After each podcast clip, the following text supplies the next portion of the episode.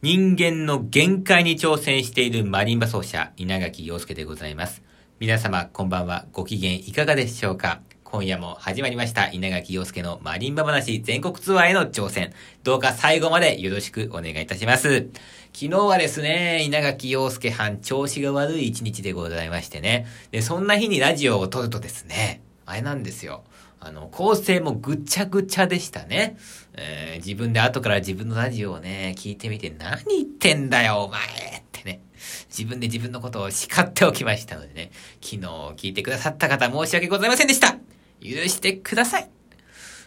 うん、まあでも面白いのはね、こう、ラジオっていうのはちょっと特殊な、あれですよ、なんかね、媒体ですね。えー、普通、あれじゃないですか、人間っていう生き物はね、特に僕ぐらいの年代だと、まだその、いろんなことをやればやるほど上手くなってくるわけですよ。マリンバだって上手くなるし、うーん、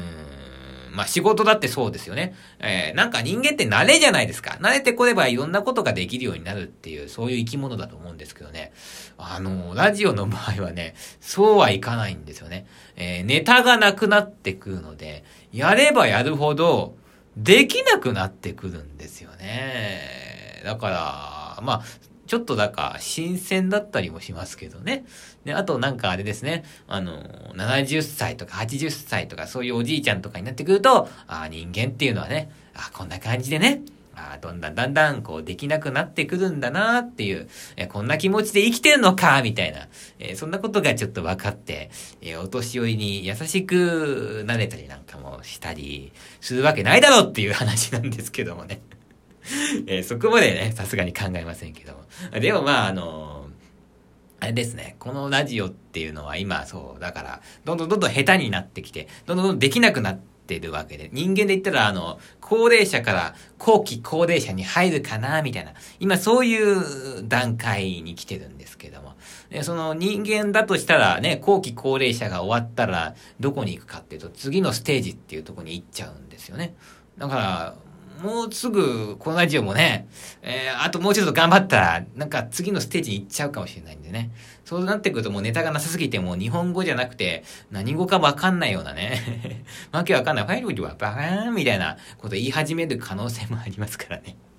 私がこのね、えー、後期高齢者になりかけの、えー、今の段階でね、えー、なんとかこうね、耐え忍んでる、この段階で、えもうちょっと腕たいなと。え人間のね、原型をとどめてる時に売れ、売れないといけないなと。えー、そういうわけでございましてね、応援よろしくお願いをいたします。うーん、それで、えー、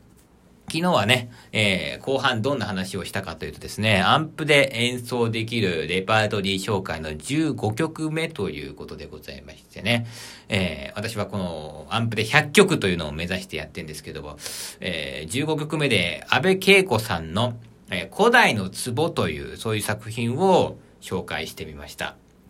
この作品ね、えー、昨日何を話したかというと、まあ、マリンバの曲っていうのは大きく分けて3つの種類があるって話をしたんですよね。えー、綺麗な曲、そしてかっこいい曲、現代曲と、えー、ざっくり分けちゃうとこの3つなんだけども、この3つのどこにもまあ属さない、なんか、えー、独特の、えー、なんか個性を持った、えー、そんな作品だという話と、あの、あとこの、古代のゴツゴツした感じっていうのが、この曲はすごい表現されていて、で、またこのゴツゴツ感っていうのを出すのに、マリンバっていう楽器がぴったりだという、えこのゴツゴツっていうのをね、えー、表現できるのもマリンバならではなんだっていうね、えー、まあそんな話をしたかなと思いますけどもね。あのー、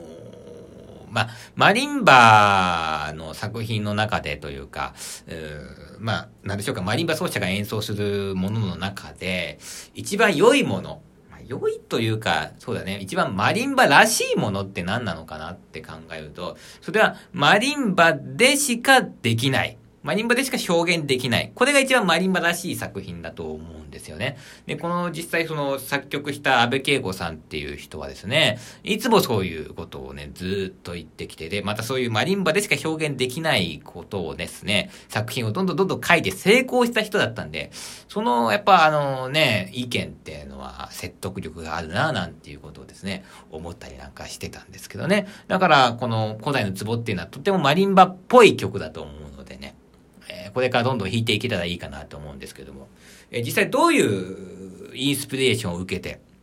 この曲を書いたのか、安倍さんは、えー、そんな話をですね、今日はしたいんですけども、これですね、このツボっていうのはですね、なんかね、えー、お友達の家にあったツボらしいんですよ。で、この曲が書かれたま年数が1986年なんですけども、そのお友達の家で見た壺っていうのは、300年ぐらい前に、えー、お寺の床下に捨てられていた汚い壺だったそうですね。えー、なんで1986年から300年前ってことは、1685年ぐらいってことなんで、まあちょうどバッハが生まれた時か。で、その時にお寺の下に捨てられてたってことは、もっともっともっと古い壺なわけで、まあさすがに古代まで行くかどうかわかんないけど、かなり古い壺だったんでしょうね。で、まあ、あのー、昔のものって、ちょっとこう、整ってないものが多いじゃないですか。えー、例えば、えー、レコードと CD の違いって何かっていうと、CD ってすごい、あの、綺麗、綺麗は綺麗だけどさ、やっぱこう、ちょっと今のものってさ、綺麗すぎるでしょ。何でもかんでもこう、ピシッとしてるじゃない。で、レコードだと、こう、なんかあの、音楽のね、向こう側にっていうか、えー、音楽と共にというか、すごいザーっていう雑音が入ってたりするでしょ。あの、なんかまあ、あの、ザーってっていうのがなんか味があっていいなとか私は思ったりなんかするんですよね。だから昔のもってちょっとこう汚い、えー、整ってない、そういうものが、えー、やっぱり多かったと思うんですけども、あの、この安倍先生がですね、お友達の家で見た300年前に、に捨てられてた、えー、壺もですね、こう、壺をこう、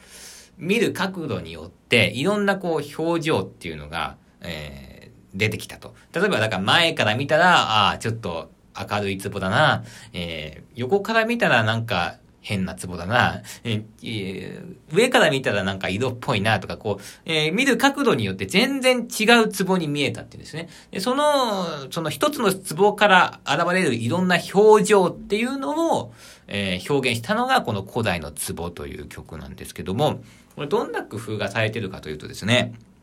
とにかく、一つのツボからいろんな表情という、ここがキーワードになってくるので、一つの、まあ、テンポ。だから、えー、テンポ自体はですね、えー、曲の最初から最後まで変わらないんですね。えー、一定のテンポでもって、え、その中でリズムを変えていくことによって、その表情の違いっていう、一つのものからの表情の違いっていうのを、え、この曲ではで、あの、表現されてるそうです。そうですというか、表現されてるんですね。え、これちょっとまあ、あの実践してみたいんですけども、例えばね、え一つの店舗っていうとそうだな、じゃあ、こういう店舗にしようか。じゃあ、この中でですね、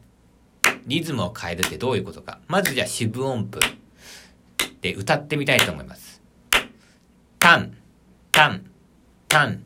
タン。こうなるわけですね。じゃあこれ八分音符にすると、タッタッタッタッタッタッタッタッこういう風になるわけですね。じゃあこれを、えー、十六分音符にすると、タタタタタタタタタタタタタタタこうなるわけですね。